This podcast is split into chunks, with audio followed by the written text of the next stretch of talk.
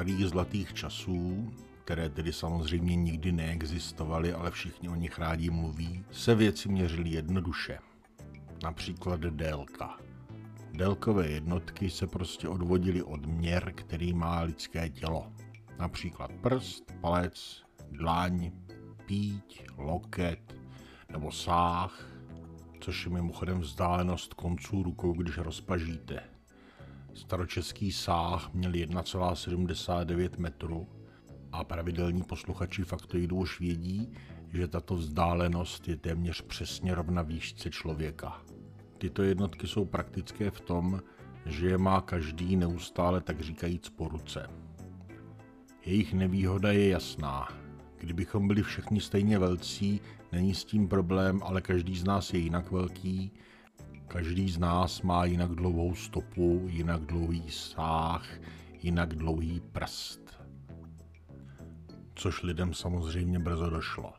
A proto se začaly na významná místa, jako například na radnici, dávat etalony nebo prototypy jednotlivých měr a vah.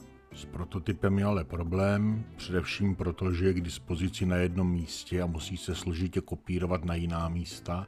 Prototyp se může zničit, prototyp se může poškodit, někdo ho může ukrást. Ale dlouhou dobu nic jiného k dispozici nebylo. Takže kodifikace jednotek probíhala tak, že král vydal nařízení a podle tohoto nařízení si všichni seřídili svoje metry, váhy, hodinky a tak dále.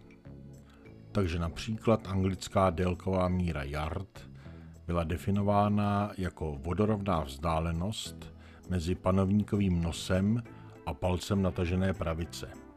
Tuto nejjasnější vzdálenost změřili a kodifikovali v roce 1215 a už zhruba někdy v 16. století přišli evropští vědci na to, že v jednotkách panuje slušně řečeno chaos.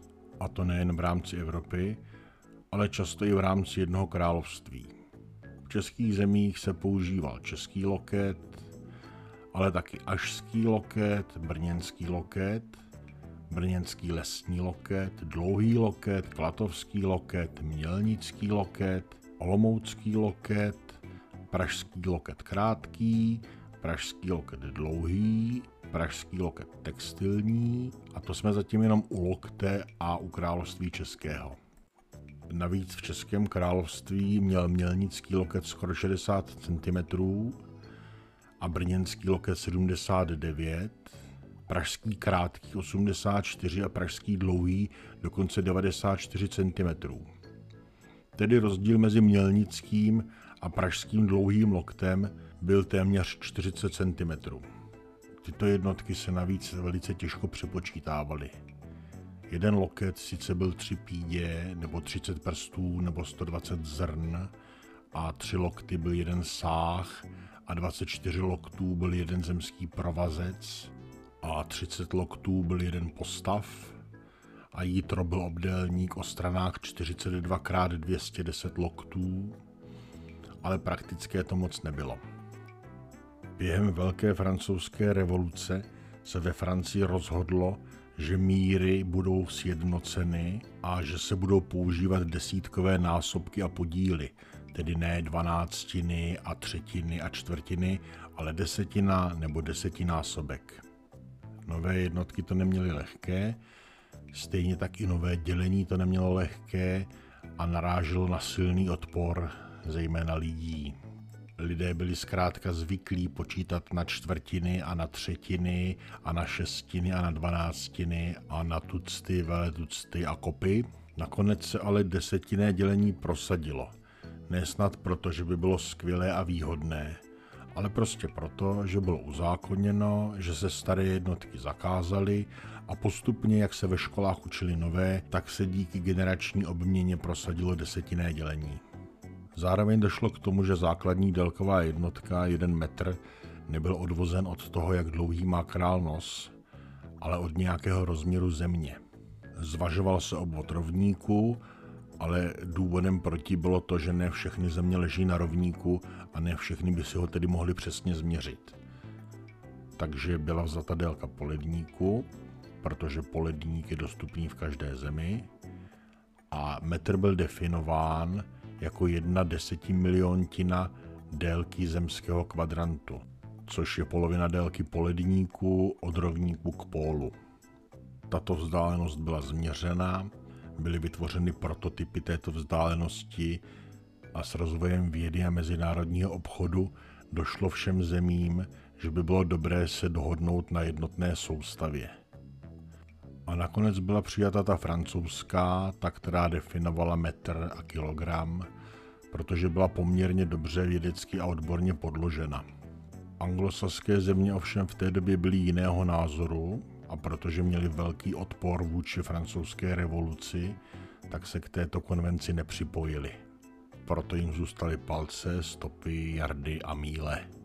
Ve Spojeném království se ještě dlouho udržovaly dvanáctkové tradiční systémy, například jedna libra měla 20 šilinků a každý šilink měl 12 pencí, takže 240 pencí dávalo jednu libru, ale taky existovala čtvrt pence, nebo dva šilinky tvořili jeden florén, dva šilinky a šest pencí byla půl koruna a pět šilinků byla koruna.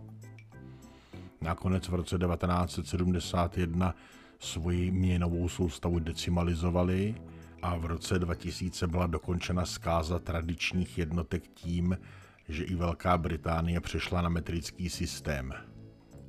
Ale dohady jsou už minulostí a dneska se dá říct, že víceméně celý svět, minimálně ten obchodní a technický, používá metrickou soustavu.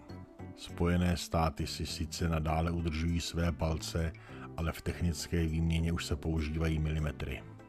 Na druhou stranu v některých oborech, třeba v letectví, jsou výšky udávány stále ve stopách. Podle původního metru, tedy jedné desetimiliontiny zemského kvadrantu, jsme změřili spoustu dalších věcí, například rychlost světla ve vakuu. To je těch známých zhruba 300 000 km za sekundu. A když se ukázalo, že původní definice metru už nevyhovuje a že měření podle etalonu už není to, co potřebujeme, tak byla definice metru změněna a to právě tak, že je metr nyní odvozen od rychlosti světla. Jenže rychlost světla není těch hezkých kulatých 300 tisíc kilometrů, takže ve skutečnosti je metr definován tak, že světlo za jednu sekundu ve válku urazí 299 milionů 792 458 metrů. Z čehož je patrné, že pro zjištění přesné velikosti jednoho metru potřebujeme jednak vakuum a potřebujeme přesnou definici sekundy. Zapomeňte na to, že den má 24 hodin a každá hodina 60 minut a každá minuta 60 sekund. Sekunda je definována jako doba trvání 9 miliard 192 milionů 631 770 period záření atomu cézia 133. Ovšem jen tehdy, když je céziový atom v klidu, při teplotě absolutní nuly a zcela bez vnějších vlivů, což jsou podmínky, kterých nedokážeme dosáhnout, takže tu sekundu nakonec dopočítáváme pomocí korekcí. thank you